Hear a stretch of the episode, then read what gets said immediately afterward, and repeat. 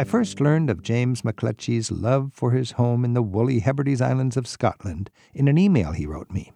He wrote that he felt his life began at age six when he was adopted out of a Glasgow orphanage. His foster parents took him to live on one of the Outer Hebrides, where a kid could explore all day and where he soon learned to speak Scots Gaelic, like everyone else. James, it's good to have you with us. You're welcome, Rick. So tell us your story. How is it that you ended up growing up on this remote fringe of, of the British Isles that's actually closer to Iceland than it is to London? It's a really bizarre story. I was somewhere sitting in the darkness. I had no memories of living at all. And one day a door opened and this tall man came in dressed in a suit and he took me out into a room and he put on a table a big map and he pointed to the map and he said, You're going there. He said, You're going to see your new mum and dad. So wait a minute, you were an orphan. I was in, an orphan in some home somewhere. There was in, you don't even know where. no memories. It was somewhere in Glasgow, but there was no memories, nothing. And this was my first day of something so significant in my life. And I still remember this man pointing to this very small dot and you're going there. And I don't even remember going there. But the first thing I remember was getting there oh. and coming out into this incredible place with big skies, amazing colour of sea. And there was this little boy in his brown shorts and his jacket with a teddy bear. And he got put into a car with big red seats and it trundled down this road in what can only be described as one of the most beautiful moments in your life. It was the first moment that I believe I was born because this was given to me. Whoa. Yeah, the child went into the light. Why? What is it about the Hebrides? The Hebrides are just those remote islands where not many people live, way on the on the fringe, on the northwest of the British Isles. Well, the Hebrides are divided into two sections. So we've got the inner Hebrides and the outer Hebrides. So the inner Hebrides, for example, will have Skye, Tiree, Rum, Jura, Canna, Iona, and all those places. And then the outer Hebrides, where I live, we've got 11 occupied islands. Uh, we're about 30 miles from the nearest mainland of Scotland. 500 miles from Iceland. But this is one of the oldest archipelagos in the whole of Britain. We've got rocks there that are 3,500 million years old. It goes right away across the ocean over towards Labrador. And the people who live there still speak the native Gaelic language. And they still live and work in a way of lifestyle that is so rare and unique to see in Scotland today. Now, you wrote about how you fell in love with its beaches, nature, and culture. Talk about the beaches. The beaches are powder white beaches. We've got one of the top 10 beaches in Europe in the Isle of Harris. Uh, but where I live in Uist, we've got 35 beautiful beaches that are so accessible to people. These beaches in the summertime are fringed with what's known as the machair land, which is this unique habitat that grows next to the sea. And there's over 177 different wildflower types growing there. So it's a carpet of incredible flowers and fragrance coming through the air. How are the seasons different for a traveler when they go to the Outer Hebrides? It's as if we go from spring to summer to autumn all in one. It's like a combined. So when you come there, you have to expect seven seasons in one day. It's always a breeze blowing. It's fairly warm in the summer. It'll get up to maybe about 70 at the best. Mm-hmm. In the wintertime, we don't get snow, but we don't get darkness in the summertime. So we've got 18 hours of daylight. And the, the fun for visitors is how do we sleep in that? And what do local people do? So when the summer comes, we work until it gets dark. So we take advantage of the light. Con- conversely, in the winter, it probably is dark much of the day. Yeah, it gets dark around about uh, 3.30 to 4.30. After the shortest day, we get 15 minutes a week and we start to see the birds. This is Travel with Rick Steves. I'm talking with James McLetchie, and he is uh, he's a Hebrides man. What do you call a person who lives in the Hebrides? A Hebridean. A Hebridean. And when you think about the Hebridean, the population is quite sparse. How many people live in the Outer Hebrides? We've got about 26,500 people. So 26,000, that's like a tiny suburb of Edinburgh. Are these mostly people that live there because they had no choice? They were born there or they're brought there as an orphan like you? Or are they people that are getting away from the crazy world and wanting to have a place where they can be closer to nature and have a quieter life? It's a really interesting combination. When I went there, it was dominantly islanders who were born there, who'd lived there for generations. And gradually through time, those people have left, and we're now getting a larger influx of people moving from central belt of England and those places, looking for that ideal life, looking for that tranquility to get away from. You wrote everything. that uh, you were taught by an older generation who showed you the world of an island. Does yeah. that older generation still exist? Some of them are still there, and what's really unique to me is I remember the first time I was ever held in Emdy's arms was when I arrived at that home in the Hebrides, and this woman came out and she lifted me in her arms as if I was her own. And what was wonderful about that time growing up in the Hebrides was the older people had time for children. All they wanted you to be was to be the best you could ever be. And they never asked you for anything. They just gave you everything. They taught you a wonderful, Wow. wonderful way of life. Your foster dad was a crofter and a seaweed factory worker. Yeah, he had. What's, what's a crofter? A crofter is somebody who owns a small piece of land. The average uh, at one time would have been five acres. He had two cows when I was growing up, 30 sheep, some chickens. And to supplement that, he used to go and work in a seaweed factory, the alginate factory. So they would dry the seaweed, they would send it away and export it. Pretty bleak land to be more than subsistence, I would think. It is bleak land, but when you look at native people, they find a way to live in a, a paradise. Paradise always has a challenge, and that challenge is how to work and manage the land. There's been people on these islands for over 8,000 years, and they've left a testimony everywhere they've been. Now, in Ireland, uh, there's stories of people that labored long and hard to turn seaweed into good, fertile soil. Was that done in the Hebrides also? Yeah, it- because these rocky islands, you need soil. Yeah, there's certain segments of the islands, and particularly in the Isle of Harris and those areas where you can look at the landscape and you can see these lines that are through there, which are known as feannagan. And the ladies at one time would have carried the seaweed off the shore in a wicker basket. They'd have carried it up. They'd have laid it all along the ground, and then they'd have turned the soil over. And it's really fascinating to look at how those people managed to live and survive there with a, a larger population than we have today, 44,000 people during that time. How big is tourism for? I mean, I, I see this idyllic sort of world apart. On the other hand, you can get there quite conveniently from Edinburgh, and uh, there must be a fair amount of impact of tourism. Access is very easy to the island. We have flights from Glasgow and from Edinburgh to go there, but we also have ferry services run by Caledonia MacBrayne. We have 275,000 visitors a year coming to those islands. But what's wonderful about those islands is there is a limiting capacity on the amount of people that can actually come at one given time. And we have such an environment that they disperse into this environment. So you might see them around once or twice a week. And the next time you see them is when they're leaving. Ah. The impact has not been that big on the environment. It's allowed us, yes, to invest in holiday homes, bed and breakfast, and things like that. But people can still experience the real Hebrides. So there's the Inner Hebrides, which are closer to the world, and we've got some famous tourist attractions: the island of Iona and uh, Mull, which you go across from Oban to get to Iona. Yes. Iona is a very spiritual place where Christianity came to Scotland Yes. and has this connection with the old Irish saints and so on. And then the Isle of Skye, which is every traveler's favorite romantic, magical bit of the Scottish island culture. But then you go beyond that to the Outer Hebrides. As travelers, how would we distinguish now between the outer and the inner? And are the Outer Hebrides worth the extra oomph it takes to get there? Well, the Inner Hebrides to us are the gateway to the Outer Hebrides. Right. You can go and experience the lifestyle on Iona and Mull and all those areas. Coming through Skye is a really beautiful experience as well because you've got the Cuillin Hills, you've got the Red Cuillins, you've got the fairy flags, you've got Dunvegan Castle, you've got a beautiful, beautiful, diverse landscape. But when you take that step beyond, you're moving into what the Celtic people used to call the gates of fire, the old world.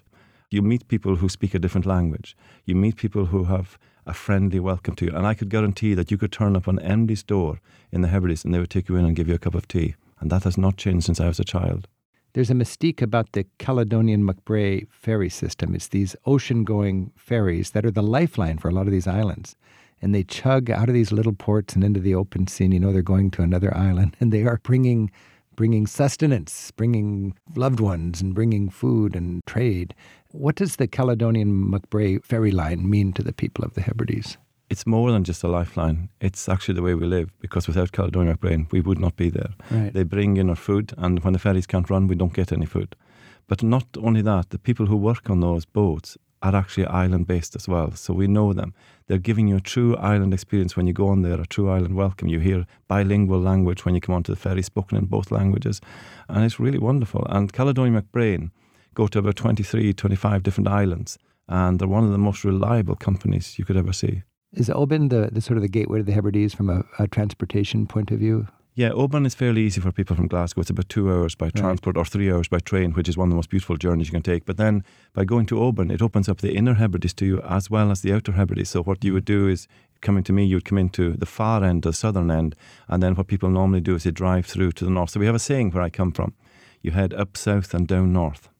Up south is meant to be closer to heaven. Up south. Yeah. That's good.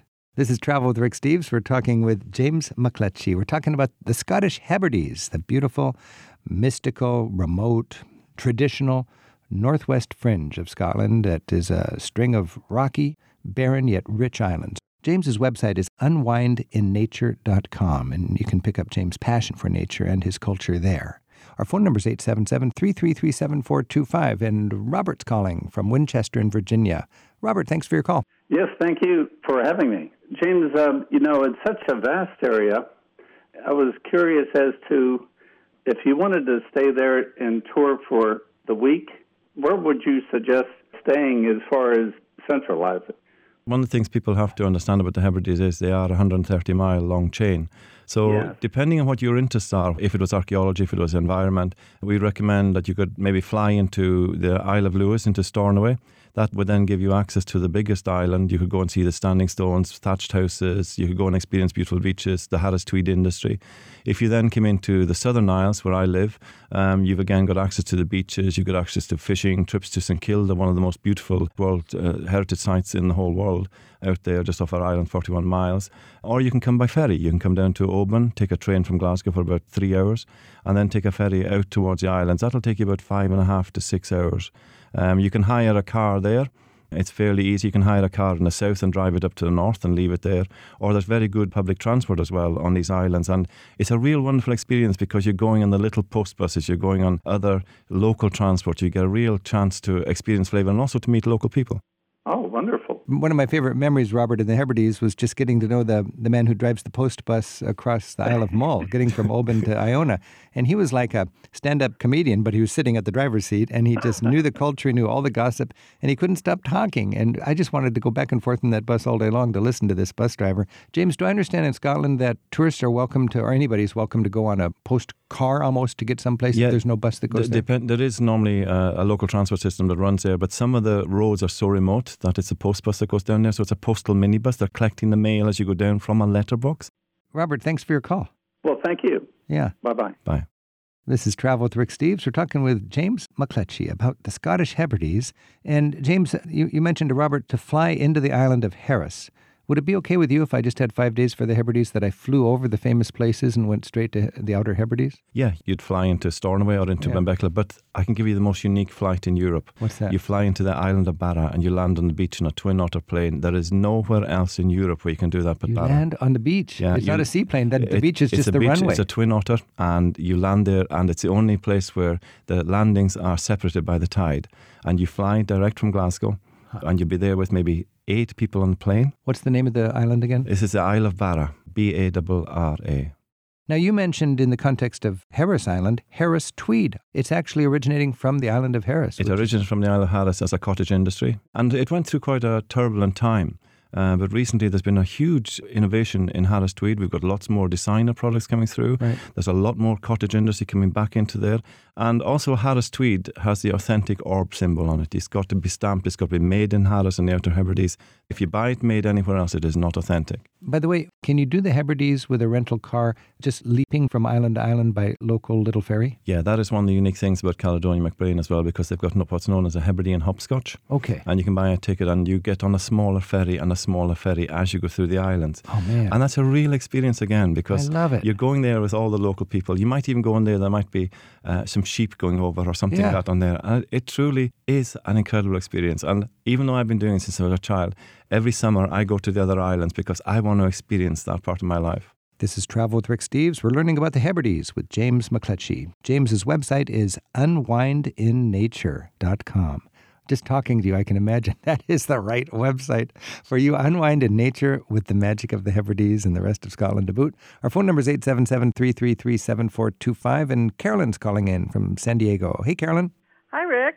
do you have a comment or a question for James? Well, my great grandmother was born in Islay in the Hebrides, and my cousin and I are cooking up a trip and wondering is there any way to inquire into our ancestry while we're there? Yeah, w- Islay, of course, is what's known as the Whiskey Island there. You can go there and have a wonderful experience uh, on the whiskey. But Islay, recently, there is websites uh, available online where you can actually write to them with uh, your ancestry's name. They can actually trace your relatives who've came from there, and you can go and speak to the genealogy specialists. Uh, Okay, on wait a second. Whiskey and genealogy. What's the name of the island? Islay, I S L A Y. I S L A Y. So if you wanted to go to Islay, uh, you could come come to maybe make Oban your base and then take a Caledonia MacBrayne trip out there, spend a couple of days there, uh, go around, you'll probably get a chance to get a local guy to go and see maybe where your relatives came from. There was quite a lot of emigration from our islands, dating right the way back from the 1600s right the way through to the 1800s. So a lot of those people came to America. Some went to the South Carolinas. They went to Nova Scotia, Vancouver, and all those places. So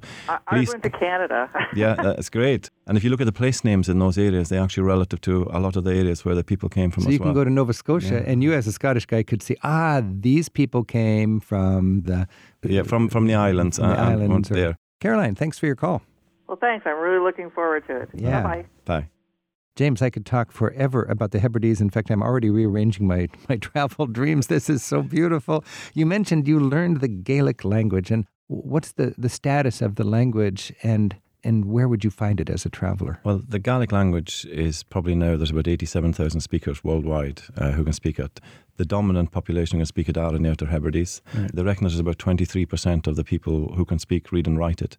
It is still a bastion for the language. We have a problem with it because of anglicisation when the English language started to come into our house. When the television came into our homes in the 1970s, they said that that was the first time an Englishman came into a Hebridean home. So the English language became the dominant language, but the Gaelic language has been held onto there. So it's what we classify as a working language.